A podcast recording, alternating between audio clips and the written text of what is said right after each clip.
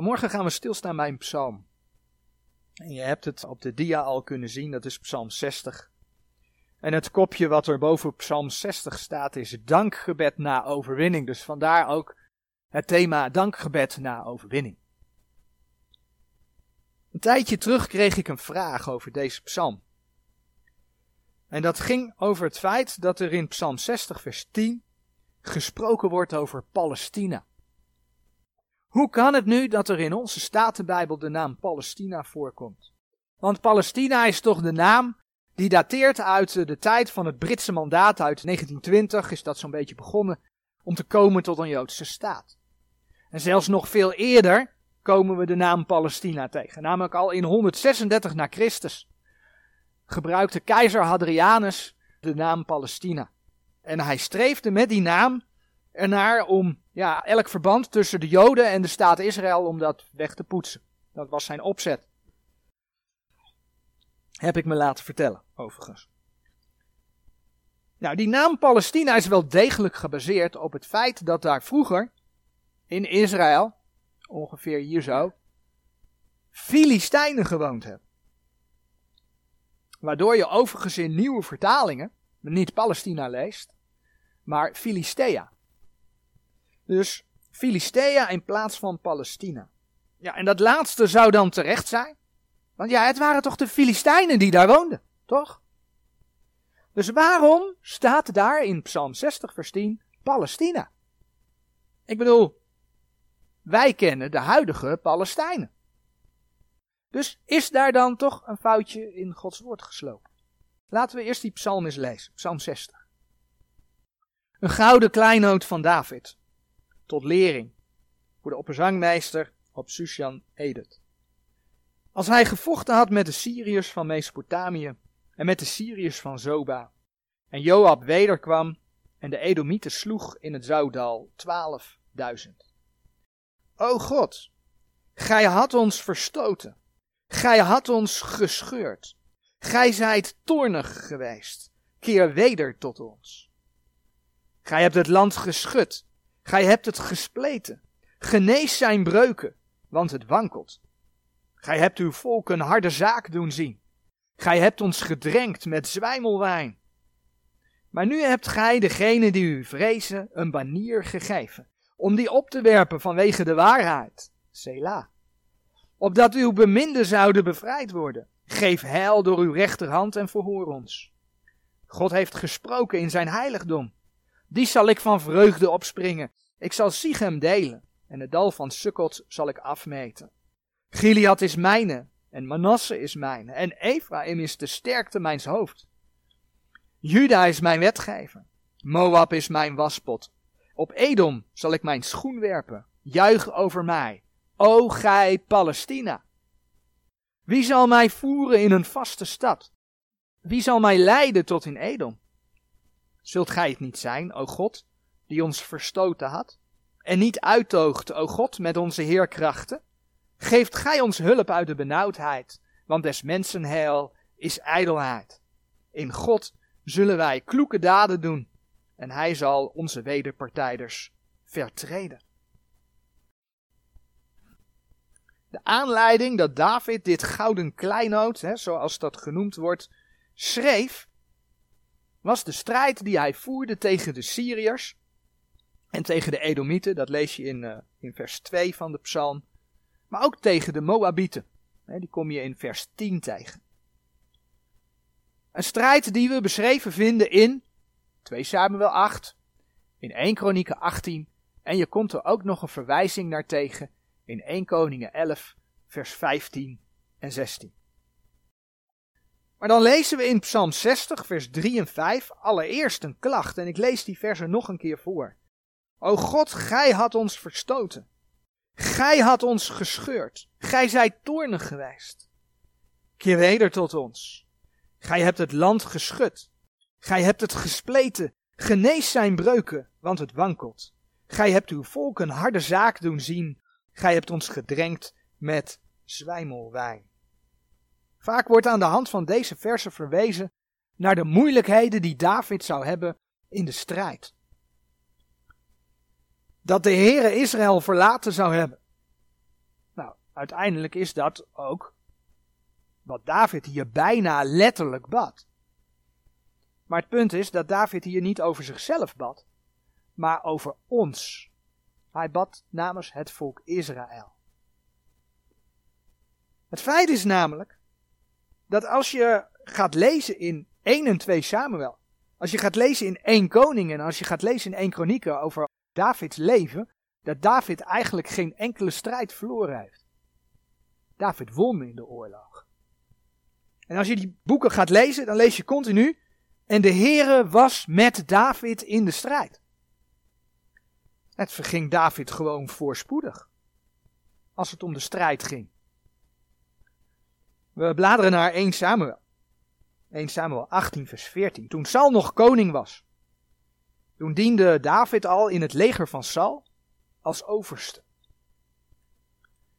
Nou, daar lezen we bijvoorbeeld in 1 Samuel 18, vers 14 het volgende.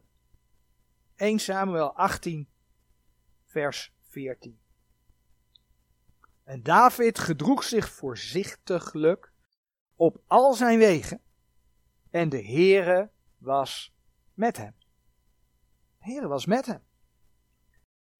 Daar kun je ook 1 Samuel 19, vers 8 bij lezen. Toen David zelf koning geworden was, en dan bladeren we naar 2 Samuel 5, dan lezen we eigenlijk hetzelfde. In 2 Samuel 5, vers 10. 2 Samuel 5, vers 10. Lezen we. David nu ging geduriglijk voort en werd groot, want de Heere, de God der heerscharen, was met hem. En ook in de strijd waar deze psalm, psalm 60, over gaat, had David op geen enkele manier te maken met tegenslag. Je leest het in elk geval niet uit Gods woord, uit de verslagen van die strijd. Je leest niet dat Israël verstoten werd en dat het land gescheurd werd. Absoluut niet. Dus niet zoals in Psalm 60, vers 3 en 5 beschreven werd. Nou, als je dan in 2 Samuel 8 leest, dat, dat is die strijd die in Psalm 60 beschreven wordt, dan lees je bijvoorbeeld over de strijd tegen de Syriërs. In vers 6 het volgende.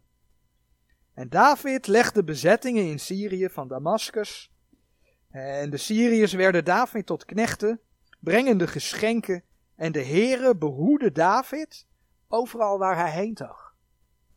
De Heere behoede David overal waar hij heen toog. En in de context van de strijd in Edom lezen we in vers 14 van hoofdstuk 8. En hij legde bezettingen in Edom. In gans Edom legde hij bezettingen en alle Edomieten werden David tot knechten. En de Heere behoede David overal waar hij heen toog. De Heere beschermde David. David had in de strijd helemaal niets te vrezen.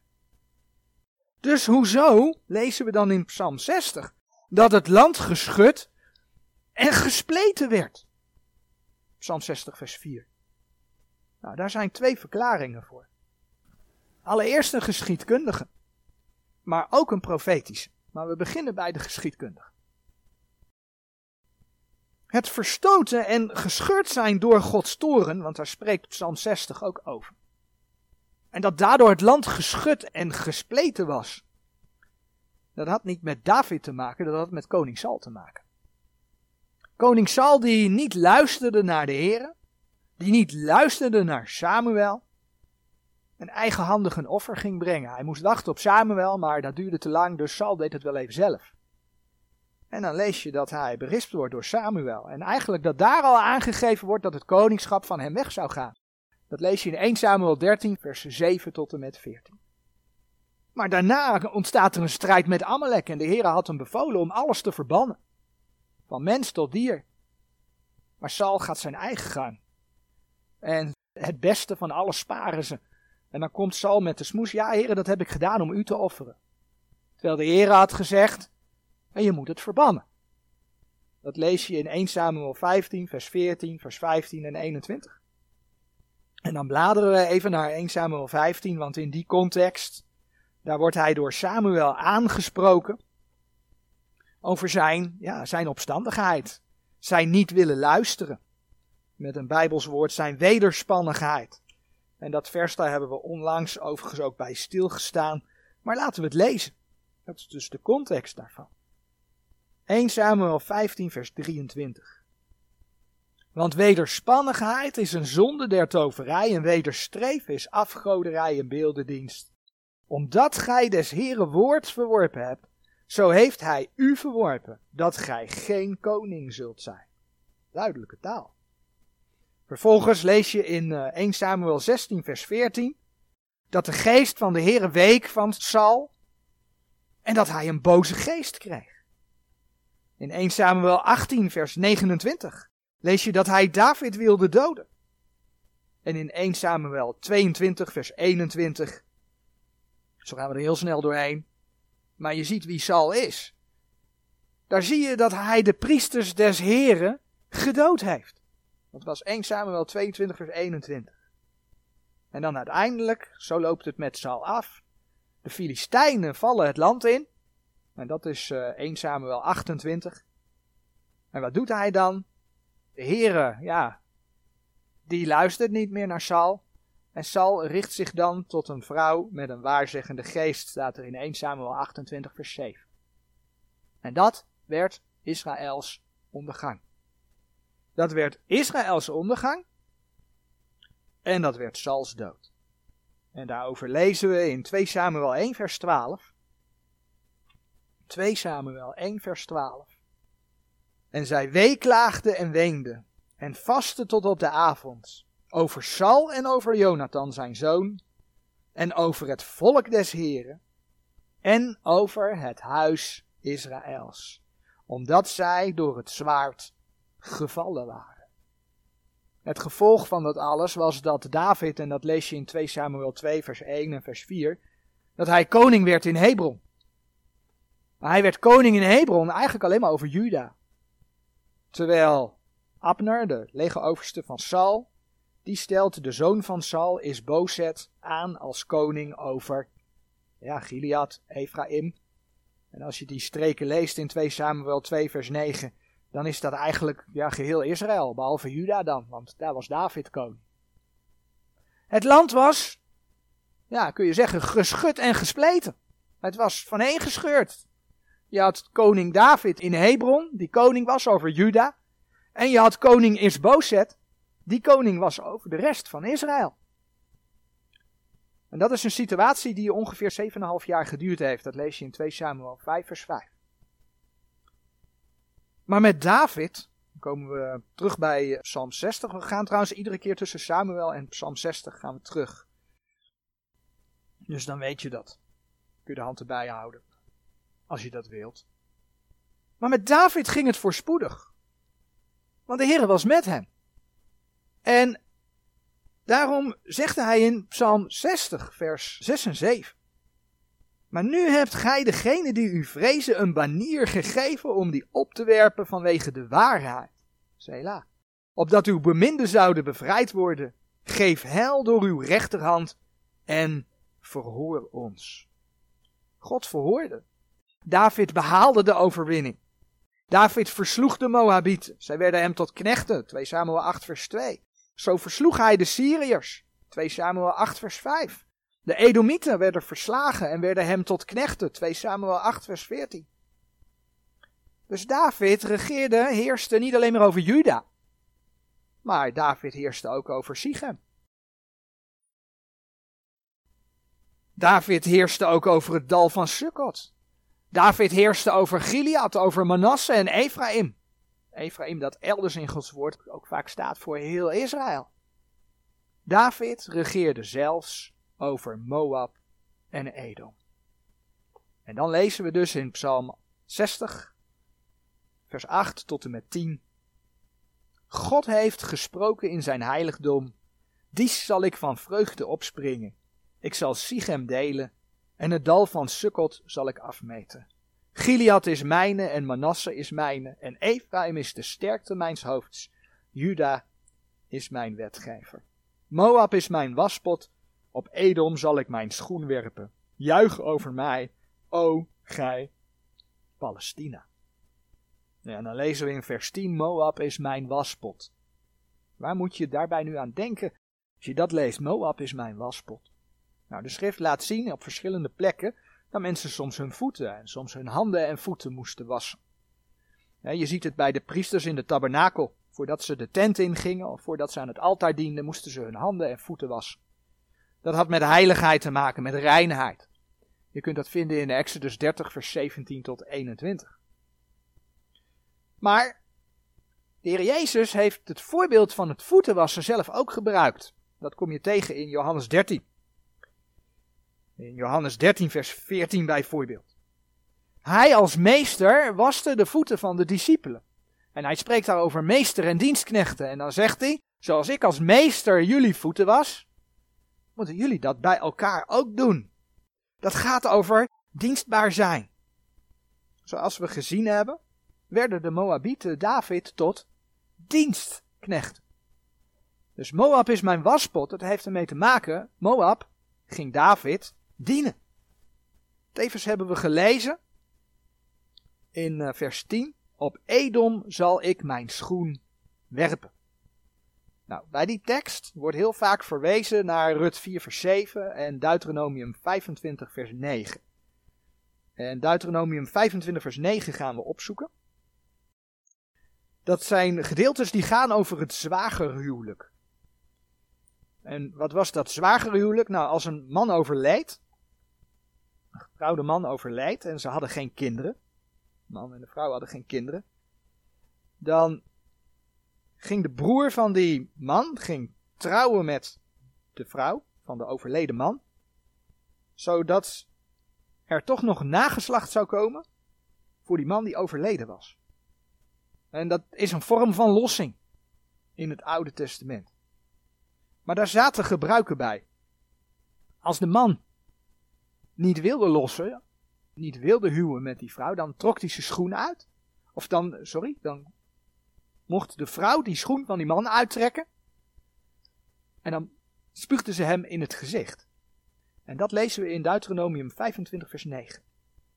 Zo zal zijn broeders vrouw voor de ogen der oudste tot hem toetreden en zijn schoen van zijn voet uittrekken en spuwen in zijn aangezicht. En zal betuigen en zeggen, alzo zal die man gedaan worden, die zijn broeders huis niet zal bouwen. Of, en dat lees je in Rut 4, de man die het niet wilde, die trok zijn schoen uit en gaf dat aan degene die in dat geval Rut, wel wilde huwen. Nou, wat je hier in die verse niet ziet, is dat die schoen geworpen wordt. Sterker nog, degene die de vrouw niet wilde, die deed zijn schoen uit, of werd zijn schoen uitgedaan. Terwijl als je naar de geschiedenis in de strijd met Edom kijkt, Edom juist wel onder Israël kwam. Want Israël, David, ging heersen over Edom. Dus wat betekent dat dan? In de Statenbijbel, de kanttekeningen bij de Statenbijbel, kwam ik bij op Edom zal ik mijn schoen werpen de volgende betekenis tegen. Dat is, ik zal hen ten onder brengen, bezitten, erven en als onder mijn voeten leggen. Ja, en dat is exact wat er met Edom gebeurd is. Ze zijn verslagen. En ze zijn Israël tot knechten geworden. En nu staat er dus in datzelfde vers, vers 10. Juich over mij, o gij Palestina.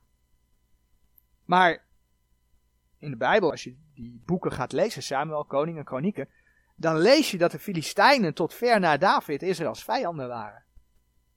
Dus hoe zit dat dan met die tekst van Palestina?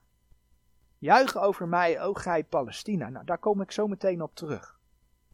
We hebben dus gelezen dat Davids koninkrijk zich uitbreidde. De Heere was met hem. Zijn vijanden werden verslagen. En daar dankte David de Heere voor. In Psalm 60, vers 12 tot en met 14 lezen we. Zult gij niet zijn, o God, die ons verstoten had en niet uittoogt, o God met onze heerkrachten? Geef gij ons hulp uit de benauwdheid, want des mensen hel is ijdelheid. In God zullen wij kloeke daden doen, en hij zal onze wederpartijders vertreden. Dat is geschiedkundig wat er in die dagen gebeurde. Maar, De psalmen betreffen meestal niet alleen geschiedenis, veel psalmen zijn profetisch. Ze geven een schaduw van iets wat in de toekomst nog moest gebeuren. En dat is in deze psalm niet anders. Deze psalm, de strijd die hier beschreven wordt, die verwijst naar de strijd die in de grote verdrukking gaat plaatsvinden. Israël dat de zijde van de antichrist gaat kiezen. En Jeruzalem dat alsnog vertreden gaat worden. Toen we bij de volheid der heidenen eh, stilstonden, hebben we dat ook gezien. Lucas 21, vers 24 schrijft dat ook. Dat Jeruzalem vertreden zal worden totdat de tijden der heidenen vervuld zullen zijn. En in Zacharia 14, vers 1 en 2 lezen we daarover. Zacharia 14, vers 1 en 2. Zie de dag komt de Heer, dat uw roof zal uitgedeeld worden in het midden van u, o Jeruzalem. Want ik zal alle heidenen tegen Jeruzalem ten strijde verzamelen, en de stad zal ingenomen en de huizen zullen geplunderd, en de vrouwen zullen geschonden worden. En de helft der stad zal uitgaan in de gevangenis, maar het overige des volks zal uit de stad niet uitgeroeid worden. Dat is vers 1 en 2. Dat klinkt als verstoten en gescheurd. Dat klinkt als geschud en gespleten. Precies zoals Psalm 60, vers 3 en 4 zegt. En dan komt dus dat moment dat de volheid der heidenen zal ingegaan zijn. Dat de ongerechtigheid van de heidenen vol gaat zijn, hè, volgens Romeinen 11, vers 25. Dat de Heere gaat terugkomen om voor Israël te strijden. Ja, dat lees je ook in Zacharia 14, de volgende twee versen, vers 3 en 4. En de Heere zal uittrekken. En hij zal strijden tegen die heidenen. Gelijk ten dagen als hij gestreden heeft ten dagen des strijds. En zijn voeten zullen te dien dagen staan op de olijfberg die voor Jeruzalem ligt. Tegen het oosten. En de olijfberg zal in tweeën gespleten worden. Naar het oosten en naar het westen. Zodat er een zeer grote vallei zal zijn. En de ene helft des bergs zal wijken naar het noorden. En de helft deszelfde naar het zuiden. Hier lees je dus zelfs dat er sprake is van ook letterlijk gespleten. Hè? En, en als je in openbaring gaat lezen, dan weet je dat er hele heftige aardbevingen gaan komen. Dat is een letterlijk schudden. Dat is wat er gaat gebeuren in die tijd. Nou, dat lees je dus ook in Psalm 60 terug. In uh, Psalm 60, vers 13, daar lezen we: Geef gij ons hulp uit de benauwdheid, want des mensen heil is ijdelheid. Geef gij ons hulp uit de benauwdheid. Dus daar heb je het woordje benauwdheid. David vroeg om hulp uit de benauwdheid. Nou, de periode van grote verdrukking is wel bekend, maar laten we het vers toch maar even opzoeken. In Jeremia 30, vers 7 wordt een tijd van benauwdheid voor Jacob genoemd. Jeremia 30, vers 7. O wee, want die dag is zo groot dat zijns gelijke niet geweest is. En het is een tijd van benauwdheid voor Jacob. Nog zal hij daaruit verlost worden. Dat is een hele mooie heenwijs. Dat Psalm 60 verder kijkt dan de geschiedenis van David onder de wet. Israël moest leren om niet op mensen te letten. Niet op mensen te rekenen. Niet op Egypte te rekenen, niet op Egypte te vertrouwen. Dat kom je ook meerdere keren in Gods woord tegen.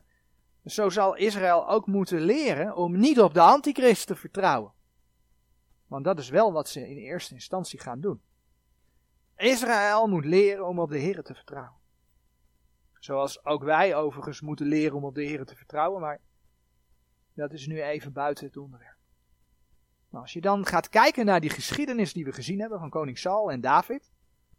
Als je daarover na gaat denken, dan zie je dat koning Saul een type is van de antichrist. We hebben al diverse aspecten uit zijn leven gezien. Een van de nieuwe aspecten is dat koning Saul eigenlijk een nietige herder was. Koning Saul durfde eh, niet de strijd, zelfs met zijn hele leger niet, de strijd aan tegen de reus Goliath. Dat liet hij door een jonge herdersjongen doen die niet eens geoefend was in de strijd. Nou, als je dan Zacharia 11 vers 17 opzoekt, dan weet je dat er over de, over de antichrist geschreven wordt dat hij een nietige herder is. Johannes 10 vers 12 en 13 spreken over de huurling die de kudde verlaat. Koning Saul was wederspannig tegen de Heer. Hij was in opstand tegen de Heer. Hij bracht het offer zoals het hem zelf het beste uitkwam. Hij bracht niet in de praktijk wat de Heer hem opdroeg. Hij had een boze geest. Hij doodde de priesters van de Heer. Hij haatte David. En wat is David? David, als je David als, als type bekijkt, is type van de Heer Jezus. Koning Saul haatte David. Zoals Saul Israël ten onder bracht, zo zal de antichrist Israël ten onder brengen. Totdat. Want er is een totdat. Totdat de Heer gaat ingrijpen. En net voordat dat ingrijpen gaat plaatsvinden, loopt het dus uit op die strijd zoals die beschreven wordt in Zacharia 14, vers 1 en 2. Daar waar Israël voor de antichrist gekozen heeft, zal de Heere Israël niet leiden in de strijd. En dan zegt uh, Psalm 60, vers uh, eh, 11 en 12. Wie zal mij voeren in een vaste stad? Wie zal mij leiden tot in Edom? Zult gij het niet zijn, o God, die ons verstoten had en niet uittoogt, o God, met onze heerkrachten? Als we in uh, Openbaring 12 gaan kijken, dan zien we dat er een moment komt dat het volk Israël gaat vluchten in de woestijn. We lazen net in, in Psalm 60. Wie zal mij voeren in een vaste stad? Wie zal mij leiden tot in Edom? Openbaring 12, vers 6. Gedeelte wat gaat over de vrouw en de draak. De vrouw is Israël, de draak is natuurlijk de duivel. En dan lees je in Openbaring 12, vers 6. En de vrouw vluchtte in de woestijn, al waar zij een plaats had, haar van God bereid, opdat zij haar al daar zouden voeden 1260 dagen. En dat lees je ook in Openbaring 6, uh, 12, sorry, vers 14. De Heer zal hen daar voeden. Dat kom je ook in Micha tegen, de profeet Micha, Micha 7, vers 14 en 15. Maar er zijn aanwijzingen in Gods woord. Onder andere dat Matthäus 24 zegt dat ze zullen vluchten in de bergen. Uh, Jezaja 16, vers 1 tot en met 4 brengt dan met Edom ook de naam Sela in verbinding. En Sela is ook bekend als Petra. Dat de Joden zullen vluchten naar de stad Petra, dat in Edom ligt. Ja, en dat is wat we dan dus lezen in Psalm 60. Psalm 60, vers 11. Wie zal mij voeren in een vaste stad? Wie zal mij leiden tot in Edom? Ja, en dat is de tijd dat het oordeel ook over Edom gaat komen. En daar lees je uitgebreid over in het boek Obadja. De profeet Obadja beschrijft wat er gaat gebeuren met het volk Edom. Als je dan naar het laatste vers van Obadja kijkt, vers 21, dan lees je dat het wel degelijk verder kijkt als de geschiedenis die voorbij is. En we lezen in dat vers, en er zullen heilanden op de berg Sion opkomen, om Esaus gebergte te richten. En het koninkrijk zal des Heren zijn. Dit gaat over de toekomst, over het duizendjarig vrederijk. En als de Heere terugkomt, dan komt hij met zijn leger, met de zijnen. Dat zijn die heilanden. Daar gaat het over. En dat betekent dus dat die strijd die daarvoor beschreven wordt, ook te maken heeft met de dag des Heren die begint met de grote verdrukking. Nou, dat blijkt bijvoorbeeld uit Obadja vers 15. Want de dag des Heren is nabij over al de heidenen. Gelijk als gij gedaan hebt, zal u gedaan worden. Uw vergelding zal op uw hoofd wederkeren. En dan lezen we in, in vers 10 van Obadja. Om het geweld begaan aan uw broeder Jacob zal schaamte u bedekken en gij zult uitgeroeid worden in eeuwigheid. En dan staat er in Obadja 18. En Jacobs huis zal een vuur zijn, en Jozefs huis een vlam, en Esaus huis tot een stoppel. En zij zullen tegen hen ontbranden en zullen hen verteren, zodat Esaus huis geen overgeblevene zal hebben, want de Heere heeft het gesproken. Ja, dat is nogal wat je leest. Dat is wat wat je leest, maar dit is wat er staat geschreven, dat gaat gebeuren. En dat is dus eigenlijk wat er dus in Psalm 60 vers 10 geschreven staat. Op Edom zal ik mijn schoen werpen. Zij worden onder de voeten gelegd, zij worden ten onder gebracht. Door hun houding ten opzichte van het volk Israël en doordat ze de Heer Jezus niet hebben aangenomen in deze tijd. En uiteindelijk zal Edom dus onderdeel zijn van het koninkrijk van de Heer. Maar dat geldt ook voor het gebied van de Filistijnen. Kijk maar in Obadja vers 19. En die van het zuiden zijn, zullen Esaus gebergte, en die van de laagte zullen de Filistijnen erfelijk bezitten. Ja, zij zullen het veld van Ephraim en het veld van Samaria erfelijk bezitten, en Benjamin Gilead. Hier zie je overigens de plaatsnamen terugkomen, hè, Gilead. De plaatsnamen waar Psalm 60 vers 8 tot en met 10 over spreekt. En dan moet je beseffen dat Sichem in de streek van Samaria lag. En dat Sukkot in Gilead lag. Plaatsnamen die daarin voorkomen. Het zal van Israël zijn. Het hele land is voor Israël. Inclusief Moab, inclusief Edom. En sterker nog, daar hebben we ooit wel eens bij stilgestaan. Als je gaat kijken wat de Heere God aan Abraham beloofd heeft. In Genesis 15 vers 18 dan weet je dat de grenzen van Israël zullen gaan vanaf de rivier de Nijl in Egypte tot aan de Uifraat in Irak. En dat tussenliggende land zal van Israël zijn. En op afstand zal het moeilijk zichtbaar zijn, maar dat is een Palestijnse vlag met een rode kruis erdoor. Want dat gaat weg. Het zal koninkrijk Israël zijn. Dus terug naar de Filistijnen in de tekst. Psalm 60, vers 10, daar staat niet Filistea, maar daar staat Palestina. Ja, daar hoor je nog wel eens kritiek op, op de Statenbijbel. Die Statenbijbel moet dan maar aangepast worden. Maar de vraag is, zou de Heer ook in dit geval zijn woord niet bewaard kunnen hebben? Natuurlijk wel. Het mooie is dat in dat gebied vroeger Filistijnen woonden. Maar die wonen daar nu niet meer. Maar daar wonen nu wel de mensen die Palestijnen genoemd worden. Die wonen exact, dus Gaza. Palestijns gebied. En zoals we zagen is die Psalm 60 is profetisch. Het verwijst naar een komende periode in de geschiedenis waar wij heel dichtbij zitten. En als we dan in Gods woord zien dat Israël nog een verbond gaat sluiten met de antichrist, als we in Gods woord zien dat Israël, Jeruzalem nog onder de voet gelopen gaat worden voordat de Heer terugkomt, dan begrijpen we dat het heel goed mogelijk is dat het land van Israël alsnog opgedeeld gaat worden. Dat er inderdaad iets gaat komen dat bijvoorbeeld lijkt op een twee-staten-oplossing voor Israël en de Palestijnen, zoals dat genoemd wordt. Iets waarover je bij de VN hè, en in Europa iedere keer hoort spreken dat ze daar naartoe willen. En dat is dus wat we met Palestina in onze Statenbijbel lezen. Israël zal gescheurd zijn door Gods toorn. Want ja, het is groot verdrukking, Jacobs benauwdheid, Gods toorn die ook over Israël gaat. Over de hele wereld, maar ook over Israël. Niet voor de tijd van Jacobs benauwdheid.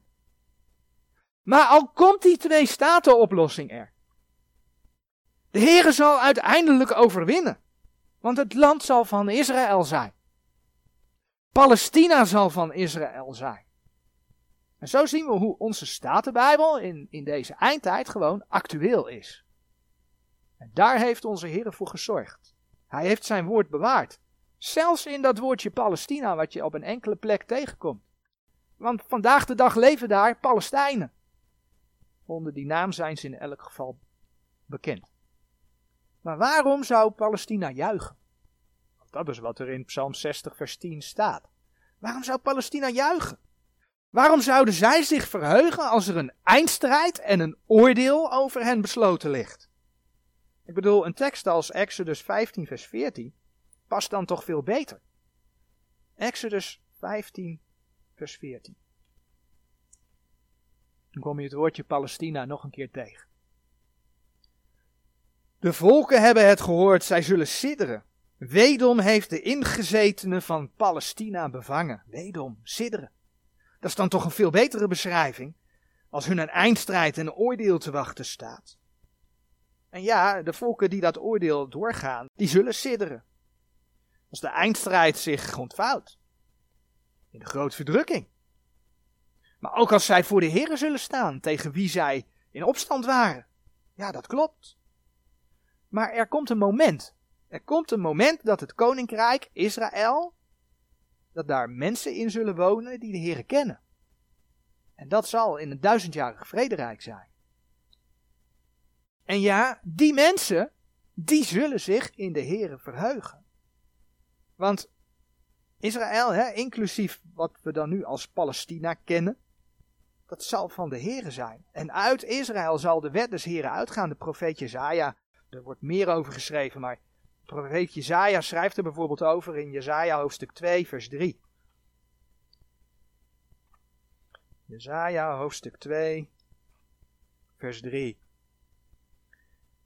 En vele volken zullen heen gaan en zeggen: Komt, laat ons opgaan tot de berg des Heren, tot het huis van de God Jacobs, opdat hij ons leren van zijn wegen en dat wij wandelen in zijn paden. Want uit Sion zal de wet uitgaan en des Heren woord uit Jeruzalem. Duidelijk toch? Als laatste staan we nog stil bij Psalm 60, vers 6 en 7. Psalm 60, vers 6 en 7. Daar lezen we. Maar nu hebt gij degene die u vrezen een banier gegeven om die op te werpen vanwege de waarheid. Selah. Opdat uw beminden zouden bevrijd worden. Geef heil door uw rechterhand en verhoor ons. Als je bedenkt dat de tijden der heidenen vol zullen zijn. Dat heeft te maken met de ongerechtigheid van de heidenen. Dat zal een plafond bereiken. Op een gegeven moment zegt de Heere God en nu is het genoeg. En dan komt hij met zijn waarheid. Dat is eigenlijk waar het hier over gaat. Maar nu hebt gij degene die u vrezen een banier gegeven om die op te werpen vanwege de waarheid. Opdat uw beminden zouden bevrijd worden. Geef heil door uw rechterhand en verhoor ons. Het is een gebed om verlossing. Verlossing uit benauwdheid. En dan lezen we dus dat de Heer een banier heeft gegeven. En ja, die banier die kom je in de profetieën diverse malen tegen. Diverse malen als het gaat om de eindstrijd, diverse malen als het gaat om de tweede komst. En dan bladeren we naar Jesaja 59. Jesaja 59, vers 19. Dan zullen zij de naam des Heren vrezen van de nedergang en zijn heerlijkheid van de opgang der zon. Als de vijand zal komen gelijk een stroom, zal de geest des Heren de banier tegen hem oprichten. Als de vijand zal komen gelijk een stroom, zal de geest des Heren de banier tegen hem oprichten. En er zal een verlosser tot Sion komen, namelijk voor hen die zich bekeren van de overtredingen Jacob, spreekt de Heere. Als je naar Jesaja 11 vers 10 gaat kijken, dan weet je dat die banier ook ja, eigenlijk ook een naam heeft. Want het heeft met de Heer Jezus Christus te maken. In Jezaja 11 vers 10, daar lezen we namelijk het volgende. Want het zal geschieden tenzelfde dagen dat de heidenen naar de wortel van Isaïe, die staan zal tot een banier der volken, zullen vragen. En zijn rust zal heerlijk zijn. Het is een verwijzing naar de Heer Jezus Christus. Dus de Heer Jezus komt terug, verslaat Israëls vijanden, Israël bekeert zich en de heidenen zullen komen om hem te aanbidden. En dan zegt Psalm 60, vers 7, onder andere, Geef heil door uw rechterhand. Geef heil door uw rechterhand. Nou, wie zit er aan de rechterhand van de Heer God? Dat is de Heer Jezus Christus diverse teksten waar je dat kunt vinden, maar Hebreeën 1 vers 3 is er een voorbeeld van. In het Bijbelboek Hooglied, Hooglied 2 vers 4, dan kom je ook een banier tegen. Hooglied is een liefdeslied tussen een bruidegom en een bruid.